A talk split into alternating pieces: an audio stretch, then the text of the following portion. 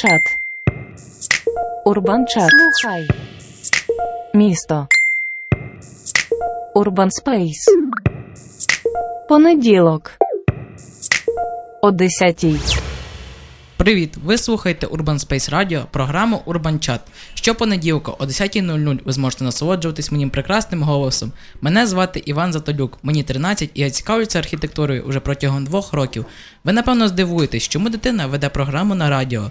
А я відповім вам, для того, щоб уяснити саме вам простою мовою всі секрети урбаністики. Протягом усієї програми Urban Chat ми будемо спілкуватися з архітекторами, дизайнерами та громадськими діячами на тему міста та зручності проживання в місті. Сьогодні моїм першим гостем буде Дана Косміна. Привіт, Дано.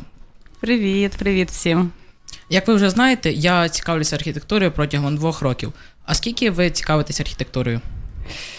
Я думаю, що я почала цікавитися архітектурою під час розмов з своєю бабусею десь, мабуть, так з років 10.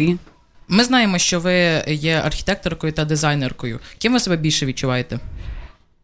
Взагалі, я продовжую відчувати себе архітекторкою, але архітекторкою, яка працює в синергії різних медіа. Мені здається, що зараз ми живемо в такому часі, коли архітекторам, саме тим людям, які працюють особливо з публічними просторами і з такими громадськими подіями, необхідно йти на діалоги, співпрацю як з кіно, як з візуальним мистецтвом, так і з аудіо і з музикою. Тому я пропагандую і саме цей напрямок синергії різних, особливо все те, що включає в себе мистецтво. Прошу, можете об'яснити значення синергії? Так, синергія – це якби взаємодія різних учасників процесу. Тобто архітектор якби мислить весь час у якби 3D-напрямку, у просторовому напрямку і допомагає тим, хто мислить більше у 2D, у якби площинному напрямку, доходити до таких якби якісних результатів реалізації тих чи інших проєктів. По вашому досвіду, з якими викликами найбільше зустрічаються молоді архітектори?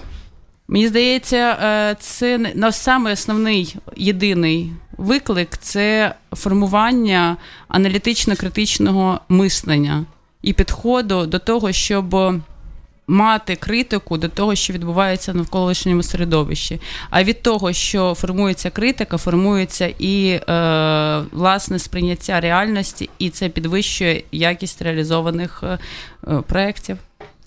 Ви працювали з багатьма стилями архітектури. Яким стилем архітектури ви найбільше цікавитесь?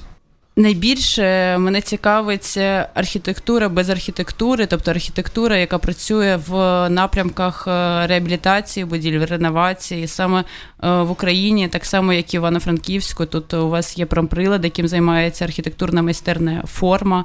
І вони, до речі, готують архітектурну виставку на 12 число.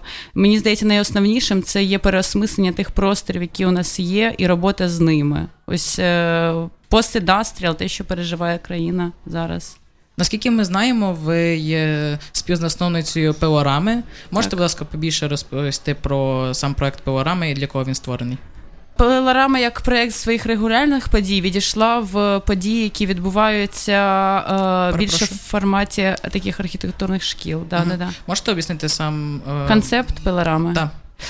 Ми являємося такою відкритою групою, до якої входять учасники і учасниці з різними освітами, і безпосередньо це є навчання крізь якби реалізацію маленьких проєктів у реальному масштабі і будівництво у реальному масштабі.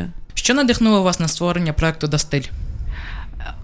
Мене надихнула насправді моя подруга, яка є мистецтвознавицею, кураторкою. Вона працює в Центрі візуальної культури і в арт-центрі Пінчука. Під час підготовки до виставки бієнале 2017 року «Київський інтернаціонал» ми працювали з нею на Житньому ринку. І, власне, тоді перша ідея з'явилась – тиражувати і популяризувати візуальний вигляд споруд, очищених без реклами, в їх першопочатковому вигляді на друкованій продукції. Наскільки, на вашу думку, може поєднуватись мистецтво і місто? Мені здається, мистецтво у всьому.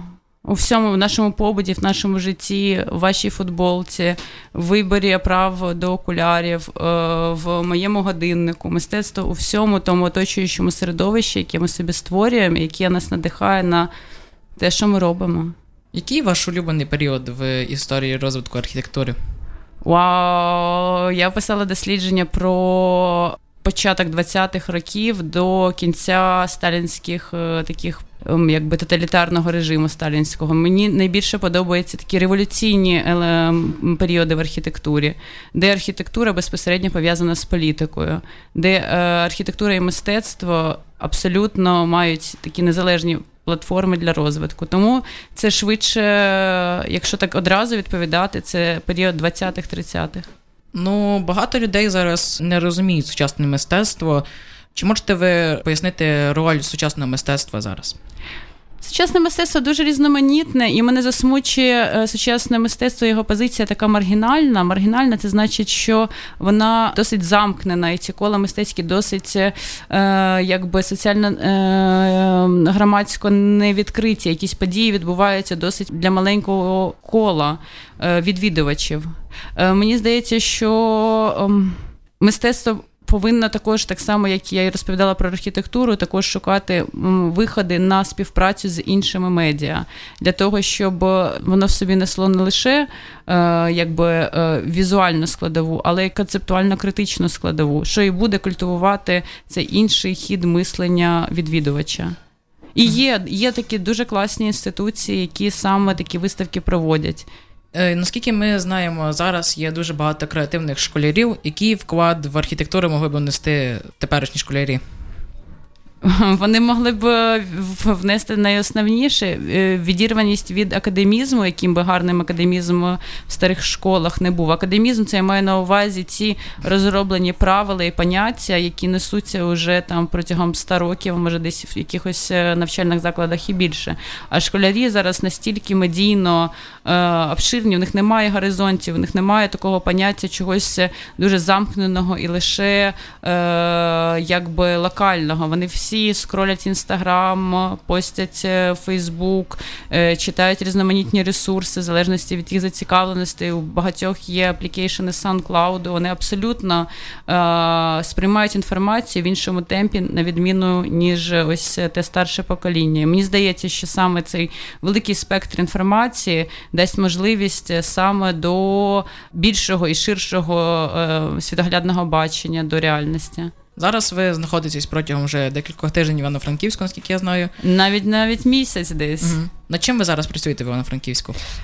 Зараз я працюю з одного боку, це такий дослідницький і, можна сказати, навіть близький до вашого профілю, такий більш журналістський проєкт, такий навіть інспекційний, пов'язаний з дослідженням, чому одне з найбільших підприємств в Україні і найунікальніше взагалі в своєму профілі в Україні наразі за назвою «Пресмаш» і являє собою таку структуру великого гіганта руїни. Чому це підприємство з одного точки зору, чому воно являє собою ось таку руїну, але руїну, яка б ще потенційно могла продукувати і працювати на повнення державних бюджетів, чому це відбулося, таке дослідження. А з іншого боку, мій проєкт рефлексує на ту музичну подію, яка відбувалася в Івано-Франківську, деталізація, які, власне, мене і запросили спершу співпрацювати з одним із музикантів під час події, дали ось ідею працювати з цим простором. І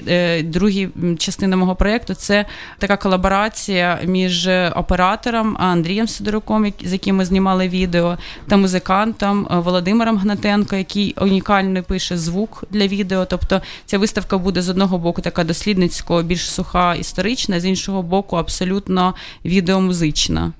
І вона буде відбуватись уже 13 числа з 15 години до 19 години вечора. Так що, да.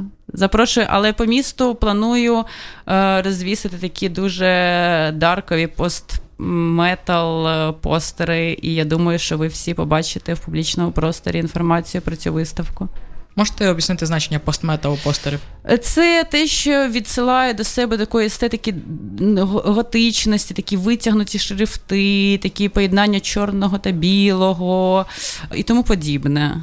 Зрозуміло. Це буде останнє питання. Що би ви змінили в Івано-Франківську саме в архітектурі та інфраструктурі? Цікаве дуже питання. Мені здається, що б хотілося саме змінити в Івано-Франківську, це дати можливість містянам прийняти це рішення. І мені не приймати взагалі ніякого рішення, тому що я, на жаль, ще буду продовжувати жити в Києві. Це буде такий трошки, знаєте, як колоніальний підхід. Тобто колоніальний має значення в тому, що я приїжджаю з більшого міста і розповідаю меншому місту, як йому жити. Мені здається, що тут дуже класна локальна ком'юніті, спільнота, яка вже дуже здорово впливає на розвиток міста. І вона повинна продовжувати це робити. Головне, щоб вона не виїжджала з Франківська, тут залишалась і працювала. Дана, дякую вам за розмову. Дякую вам. Нагадую, що з вами була Дана Косміна, архітекторка, дизайнерка. Ви слухали Urban Space Radio, програму Urban Chat.